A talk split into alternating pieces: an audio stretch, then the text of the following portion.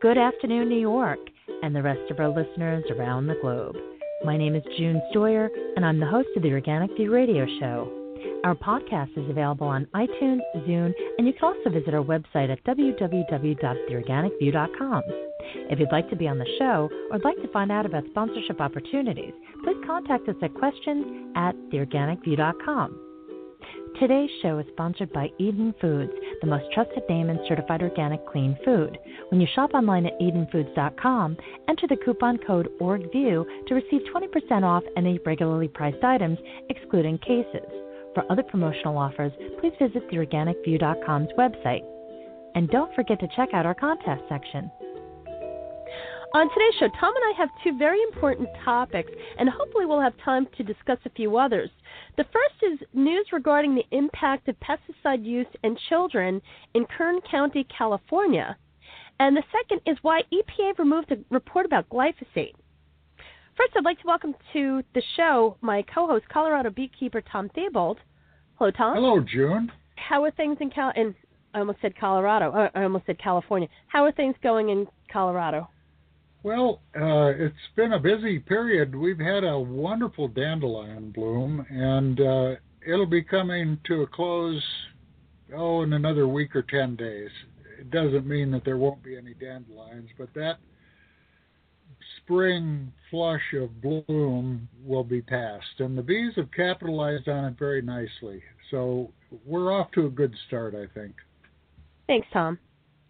The first topic is in regards to a report that was put out by Pesticide Action Network in regards to the use of pesticides and the impact on children in Kern County, California.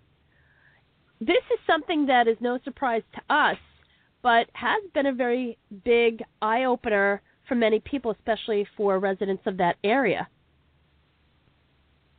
This is an old, old story, and I was, as I read this, I was thinking about conversations that I had and and documents that were exchanged between myself and Dr. Bill Wilson. Dr. Wilson was the director of the uh, ARSB lab in Laramie, Wyoming at the time, and they specialized on pesticide issues. They were very active during the years that we had so many problems with encapsulated parathion, Penncap M.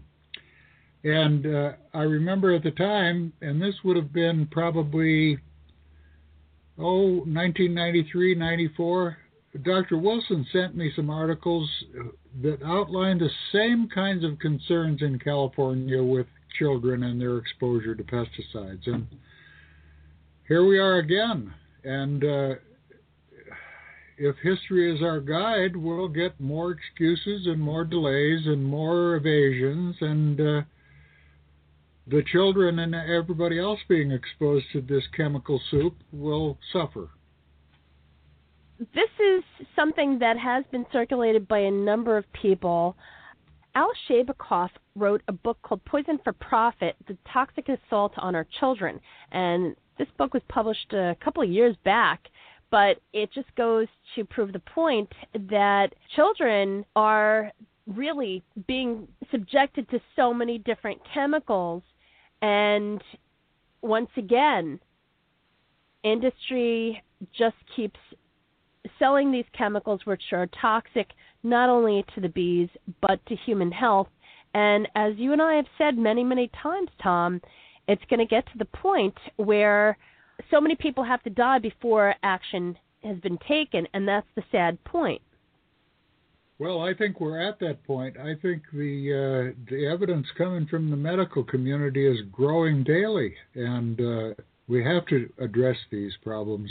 Children are much more vulnerable because they're in the formative years, and we're seeing assaults on the children even before they're born. We're finding that some of these chemicals past the placental barrier, there's great concern about what, what effect they may be having on developing fetuses. We have to make some changes here.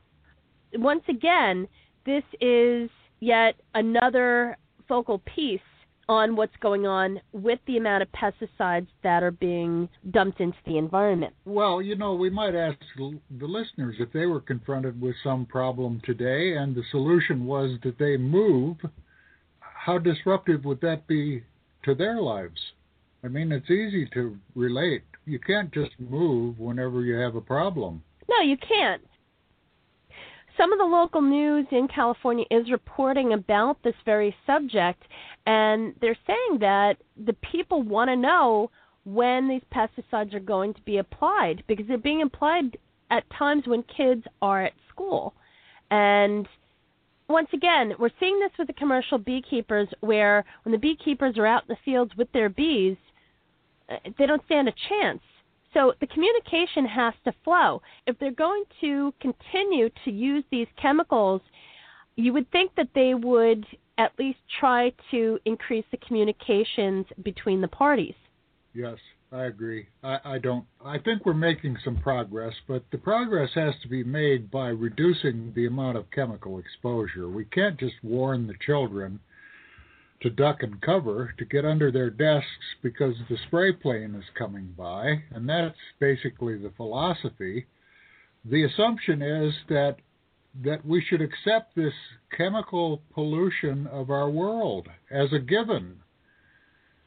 But that's how it's been. Look at the old video clips of DDT, how it was applied while children were eating their lunch and they would just come by and, and dust them when you take a look at some of these video clips, it's horrific. I can remember. I can remember as a child when they would come through the neighborhood with usually a, an army jeep with some kind of pump on the back, and they would fog the neighborhood for mosquitoes, and we would run through it, and uh, there was no great caution given to us.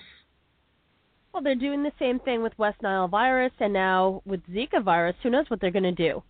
And actually, there have been in the news there have been some issues where hobbyist beekeepers are concerned that neighbors that are rightfully concerned about Zika virus are spraying at any given moment, and they have no no defense as far as to be able to do anything to protect their hives. We went through this with West Nile, and, and in fact, we've had difficulties with mosquito spraying for as long as I've been a beekeeper. And there's been some progress made. There are ways to control for mosquitoes that have far less impact than just using heavy chemicals.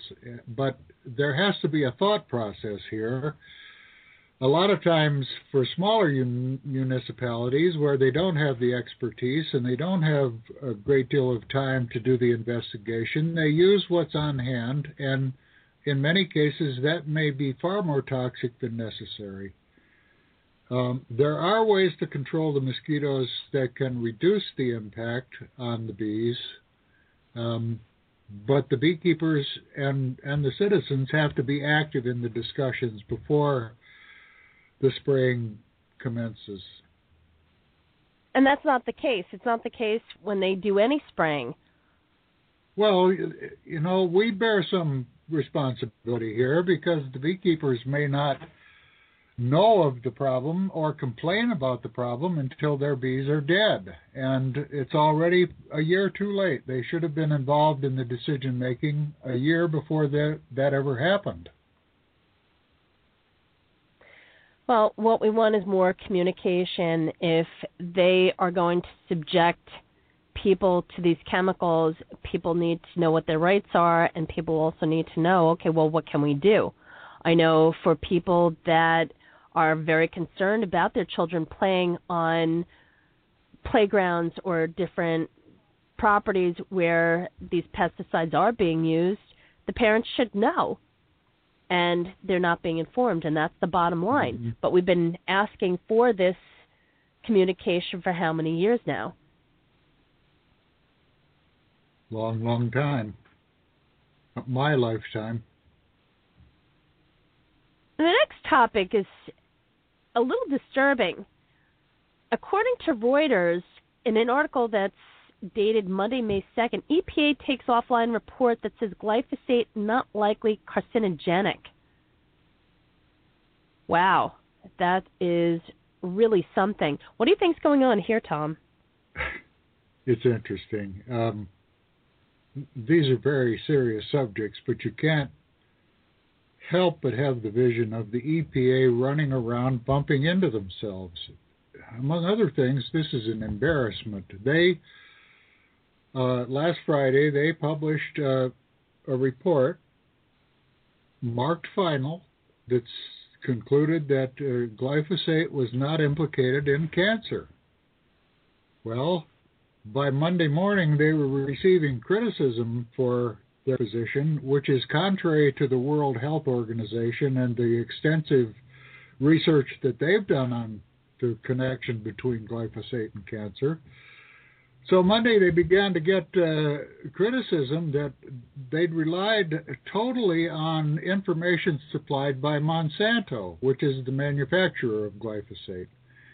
By Monday afternoon, they pulled their paper, and they not only pulled that paper, but they pulled 13 other papers as well, among which were uh, three summaries of meetings that they had last year with. Uh, Monsanto executives, EPA and Monsanto, they pulled that. I don't know what it said.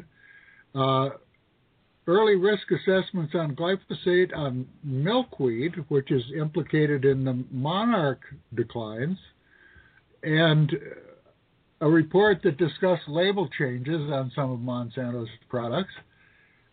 This is really an embarrassment. We have an agency here that. Uh, I don't know what to say. I I don't know what to say. Well, it's just interesting. Well, Tom, if you think about what just happened in not only Germany but in France. In Germany, what was it? The 99% of the entire population in Germany has glyphosate in their blood. Yes. We talked about that a couple of weeks ago. Uh, it's it is an embarrassment because the thing is is that the EPA should be on top of all these things, and they're not. Well, we have an agency that's uh, assigned to deal with monumental so- societal issues, and it looks like we're getting the Keystone Cops. I mean, it's it's if it weren't so serious, it would be comical. Well, I think what is more disturbing is the fact that the people in this country have have spoken up time and time again about the fact that they don't want these pesticides. They don't want the GMOs. They don't want all these products that are being forced upon them, and yet the agency that has been assigned to protect the people and the environment is once again asleep at the helm. We've said it time and time again. What are they doing? The fact that they took down the report and their documents because their quote unquote assessment is not final, um, that's not really an answer. But the report was marked final.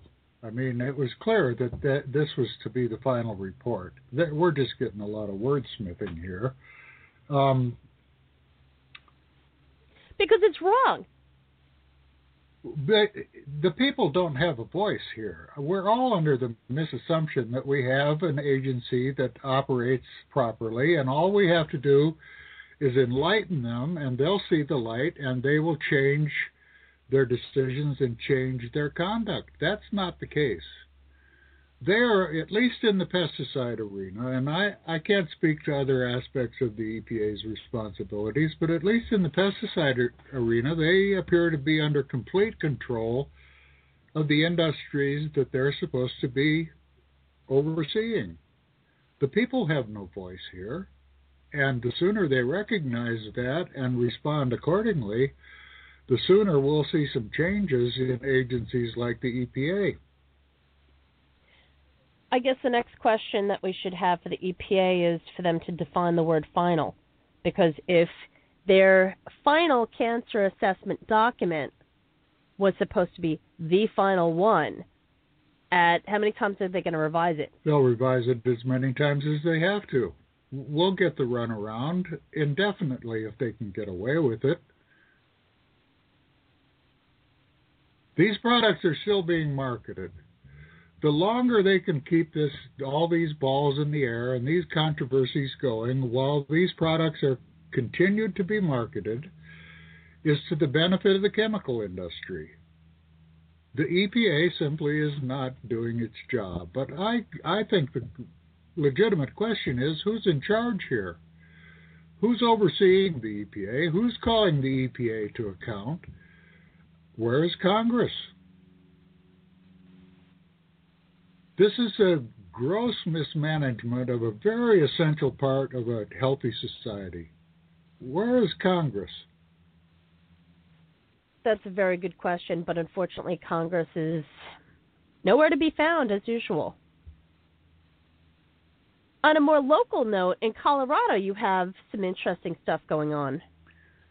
We've gone through uh, a bloodletting over genetically modified crops and whether or not they should be allowed on citizen owned land. We have about 17,000 acres of citizen owned farmland.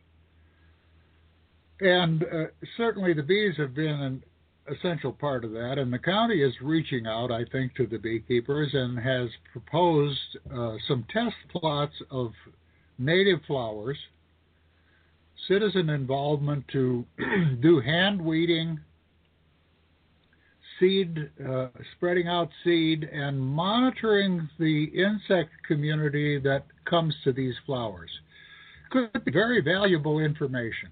And and something that we can apply in the future. But the next step will be to do this on a broader scale, to do habitat improvement. And there are some serious questions about whether we can do habitat improvement or not. And it revolves around the question of to what degree the land has been poisoned with these, primarily with the neonicotinoids, with, but with many other long lasting pesticides as well.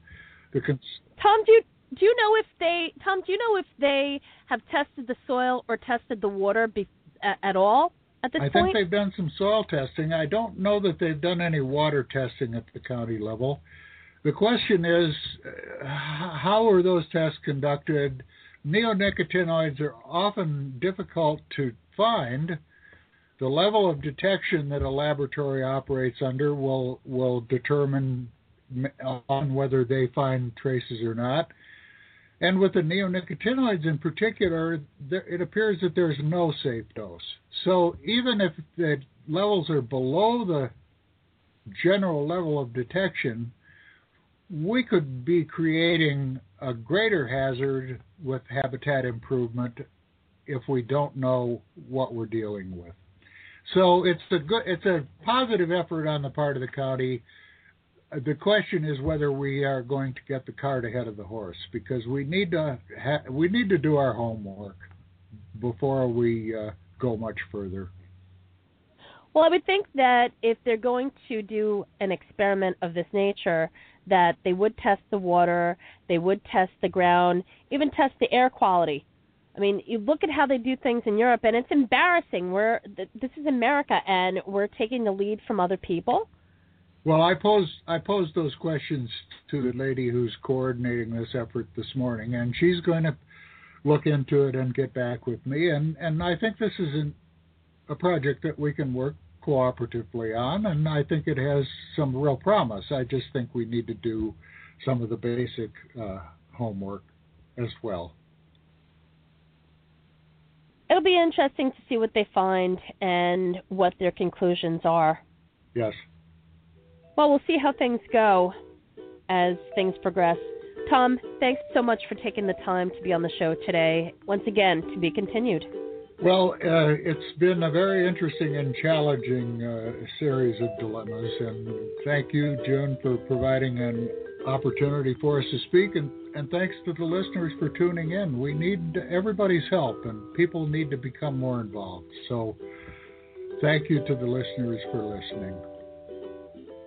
Folks, if you haven't subscribed to our YouTube channel, please visit us on YouTube at The Organic View. Just Google The Organic View and please subscribe to the YouTube channel. We often put out stuff that we don't air on the radio show, and we have a number of other interviews that are out there as well. Thank you so much for tuning in. This has been June Stoyer with the Organic View Radio Show. Have a great afternoon.